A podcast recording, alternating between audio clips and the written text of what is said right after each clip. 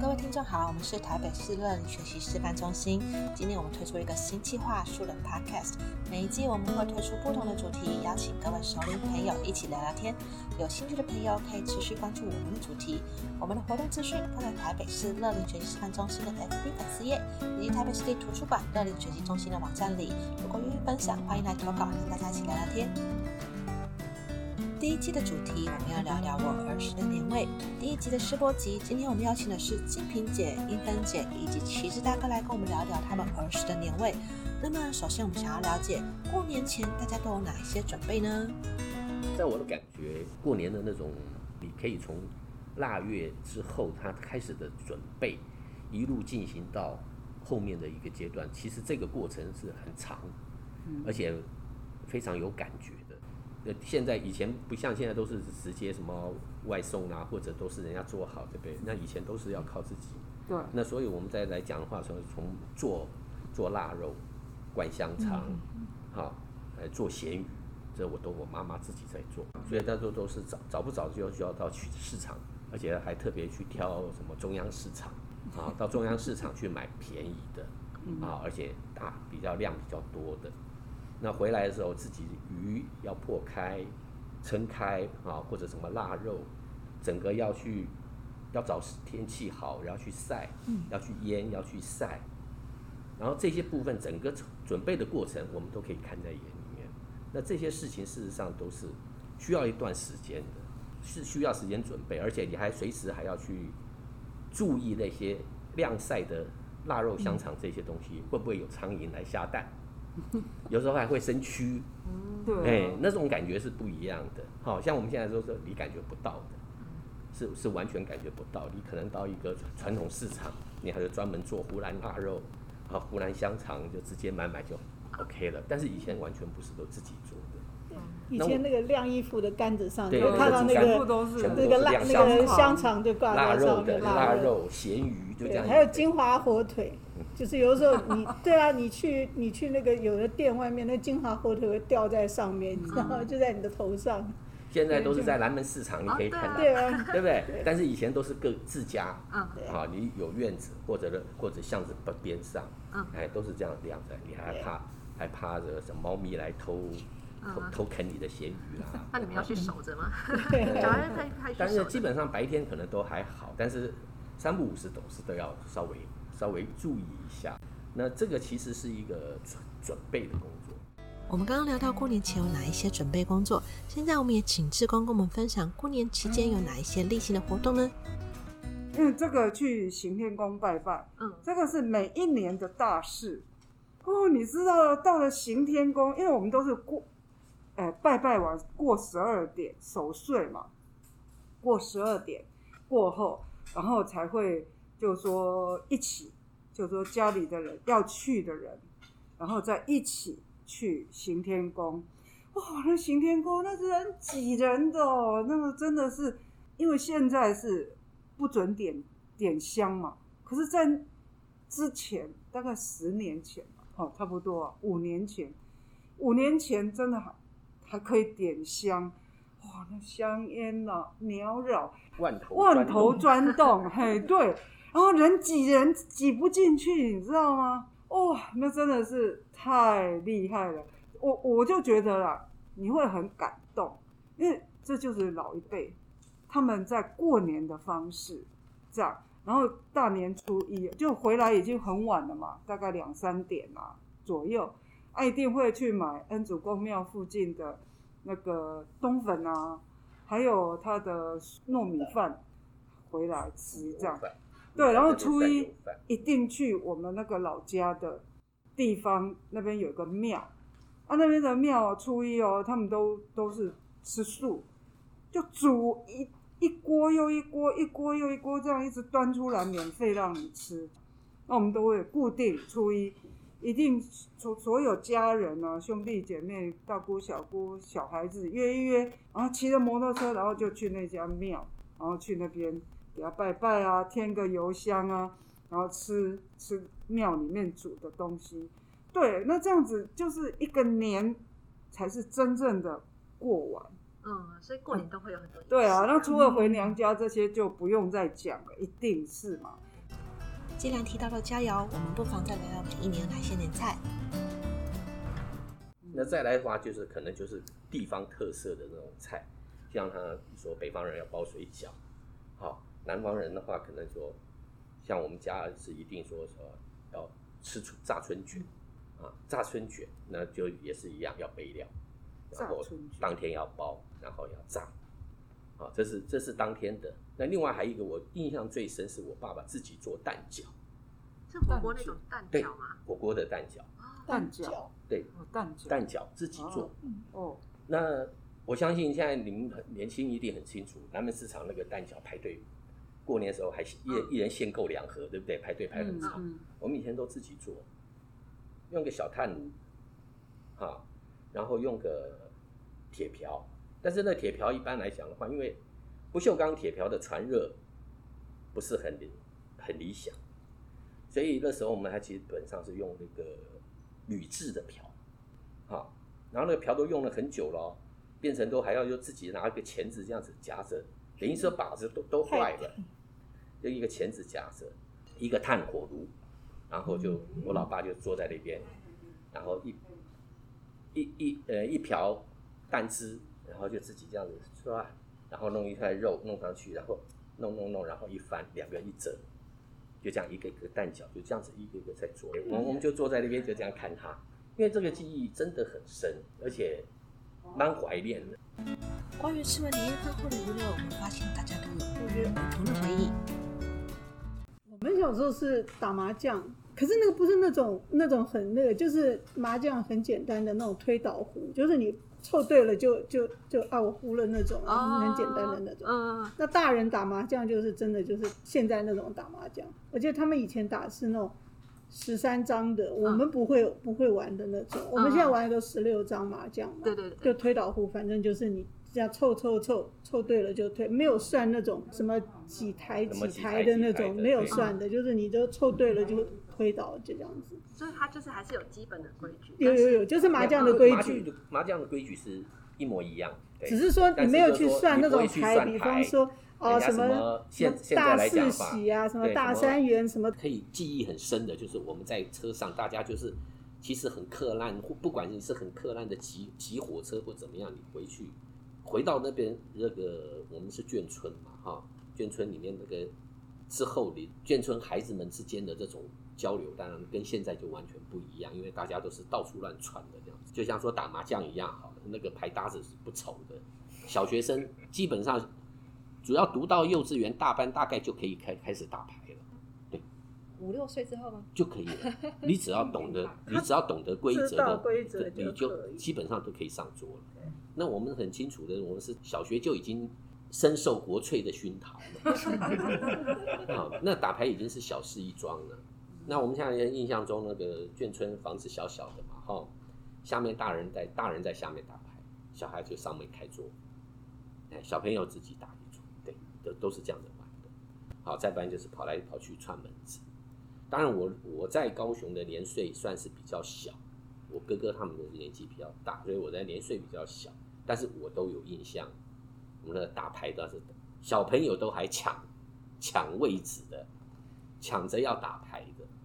好，那我不知道你们有没有听过玩那个什么七天八拿九端锅？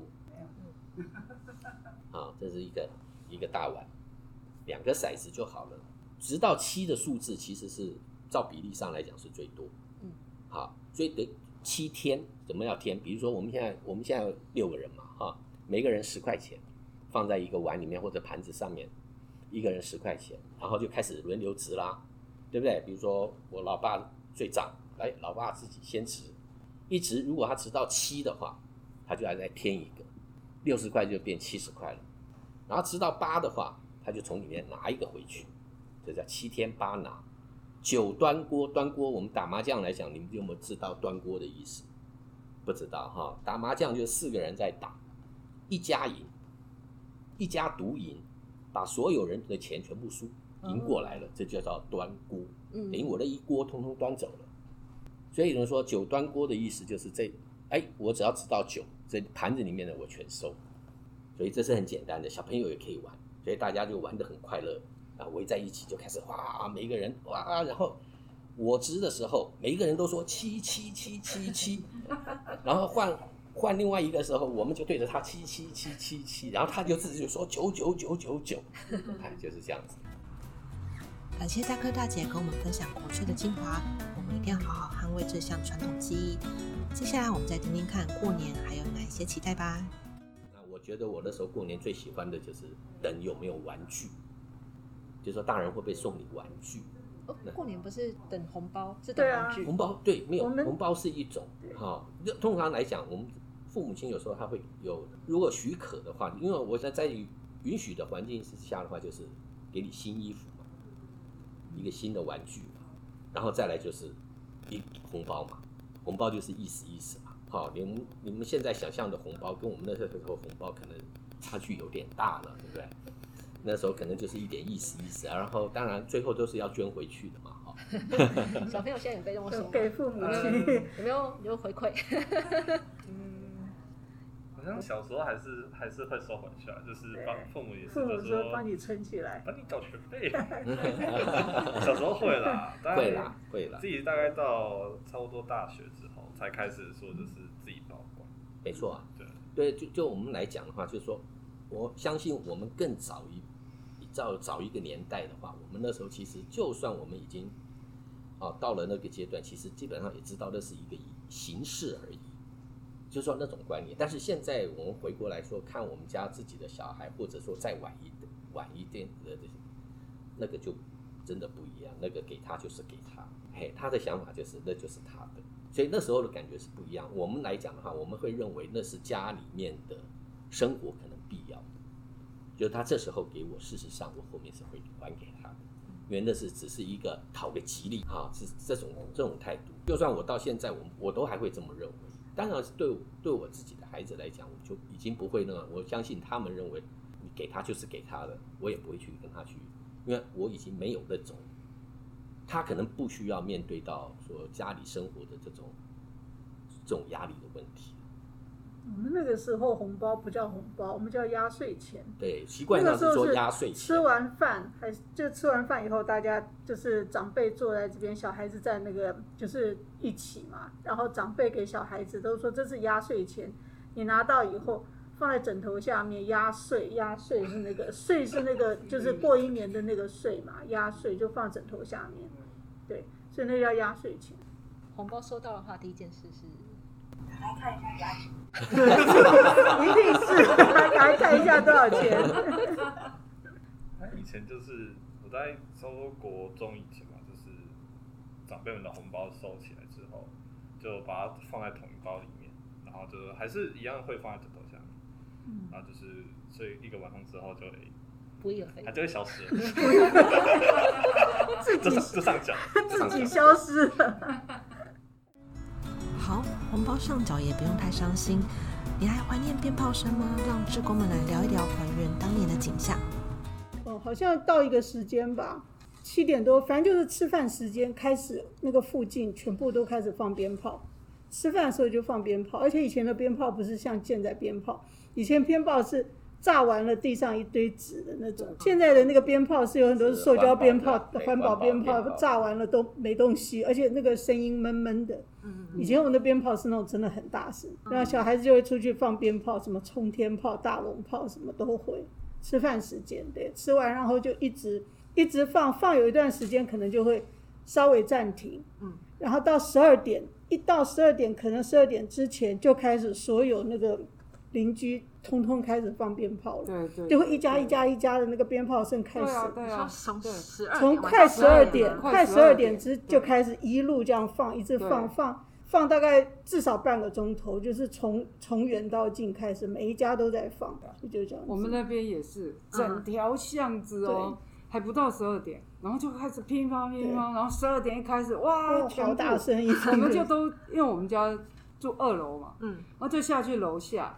然后开始大概十二点一到，哦，马上一点火就啪，整条巷子，我觉得真的是很壮观，你知道吗？就年的味道就很有，对，就你就感觉到啊，真的是年来了，对，年的气氛很浓，对。但是现在年的味道就是越来越淡薄，嗯，对啊，譬如说十二点过，好像只有一两家在放，已经听不见了，对，淡了很多。然后，但是我想这应该跟台北市对现在不不不让人家放啊不让人家放鞭炮，对，有关系。可是像我们放完鞭炮啊，我们都会拿扫把。是啦，这是没有错，因为那个是一定要扫，因为这是一个习俗。对，东西要扫回来，这才是自己的财富啊。对啊，有意义在就是。对，这是有意义的。这，这这并不是说抱在那边就当乐色，而是说你一定要。对啦，就是说这个要留着，这是个人的好习惯啊。对啊，但是现在都不准放，现在是基本上不准放了。所以我想说，这个放炮的部分其实就没有了。对，这刚刚他们聊的，其实是我发觉还有两个。现在过年少掉的东西，嗯，第一个就是贺年卡，对，以前我们都会时间到了，你看，甚至于像我的父亲，他们都还自己去花钱印，哈，啊某某这个夫妻印那个明贺贺年片，然后对，然后什么的鞠躬，然后寄给好朋友，嗯，现在现后来我们这个时代都还有，我们大家在读学生的时候，在当学生的时候，我们还会互相有时候会寄一些贺年片呐。寄给比较要好的朋友，嗯、但是渐渐渐渐，现在到现在根本你去看、嗯、买都买不到了，买买得到，但是我不会多看两眼，因为我不会去记的，啊，我已经不会去记。那年轻人就更不要谈了，他更不记这种东西的。好，这是一个贺年片，还有一个就是糖果盒，你们要知道吧？每次过年之后在家客厅要盖糖果盒，我们家的已经好几年没有出来了，对，盒子都回收了。资源回收了，里面放瓜子，哎，瓜子啦，糖果花，对不对？你知道那种四格、三格、四格，对不对？那糖果，对对对对对。现在都没有了，没有了。寿星糖啊，什么那种，对。我们家已经好多年没有这个东西了。对啊，还有最重要，现在应该还有，可是比较少。就是很多人写春联，写了以后贴春联。春联是还好啦，现在因为政政治人物都会到处送嘛。他们字字很丑啊。不会啊，他有的是代笔的，你以为是他自己写的？对啊，没有以前是自己真的写春联。对啦，那自己写的，所以现在就很少了。而且春联是每一年都换，对，每一年都换。现在是一副春联，可能贴上去就贴好多年。哦，我们刚刚聊到台北越来越听不到鞭炮声，现在我们就来聊一聊台北过年的时候是不是越来越像个空城？这是这是这是一定的，那是现在人的活动，应该是说他现在的活动已经不像我们以前那么容易了哈。嗯、那我我这样子讲好了，就是我妈妈是高雄上来的，所以她的娘家等于都在高雄。那我们基本上过年很难得会回到高雄，因为。搭车很不方便，而且环境上不比较不允许，因为小孩也多嘛，所以搭车如果要去回高雄一趟的话，我们都是可能都要坐夜车，而且是属于那种比较慢的车。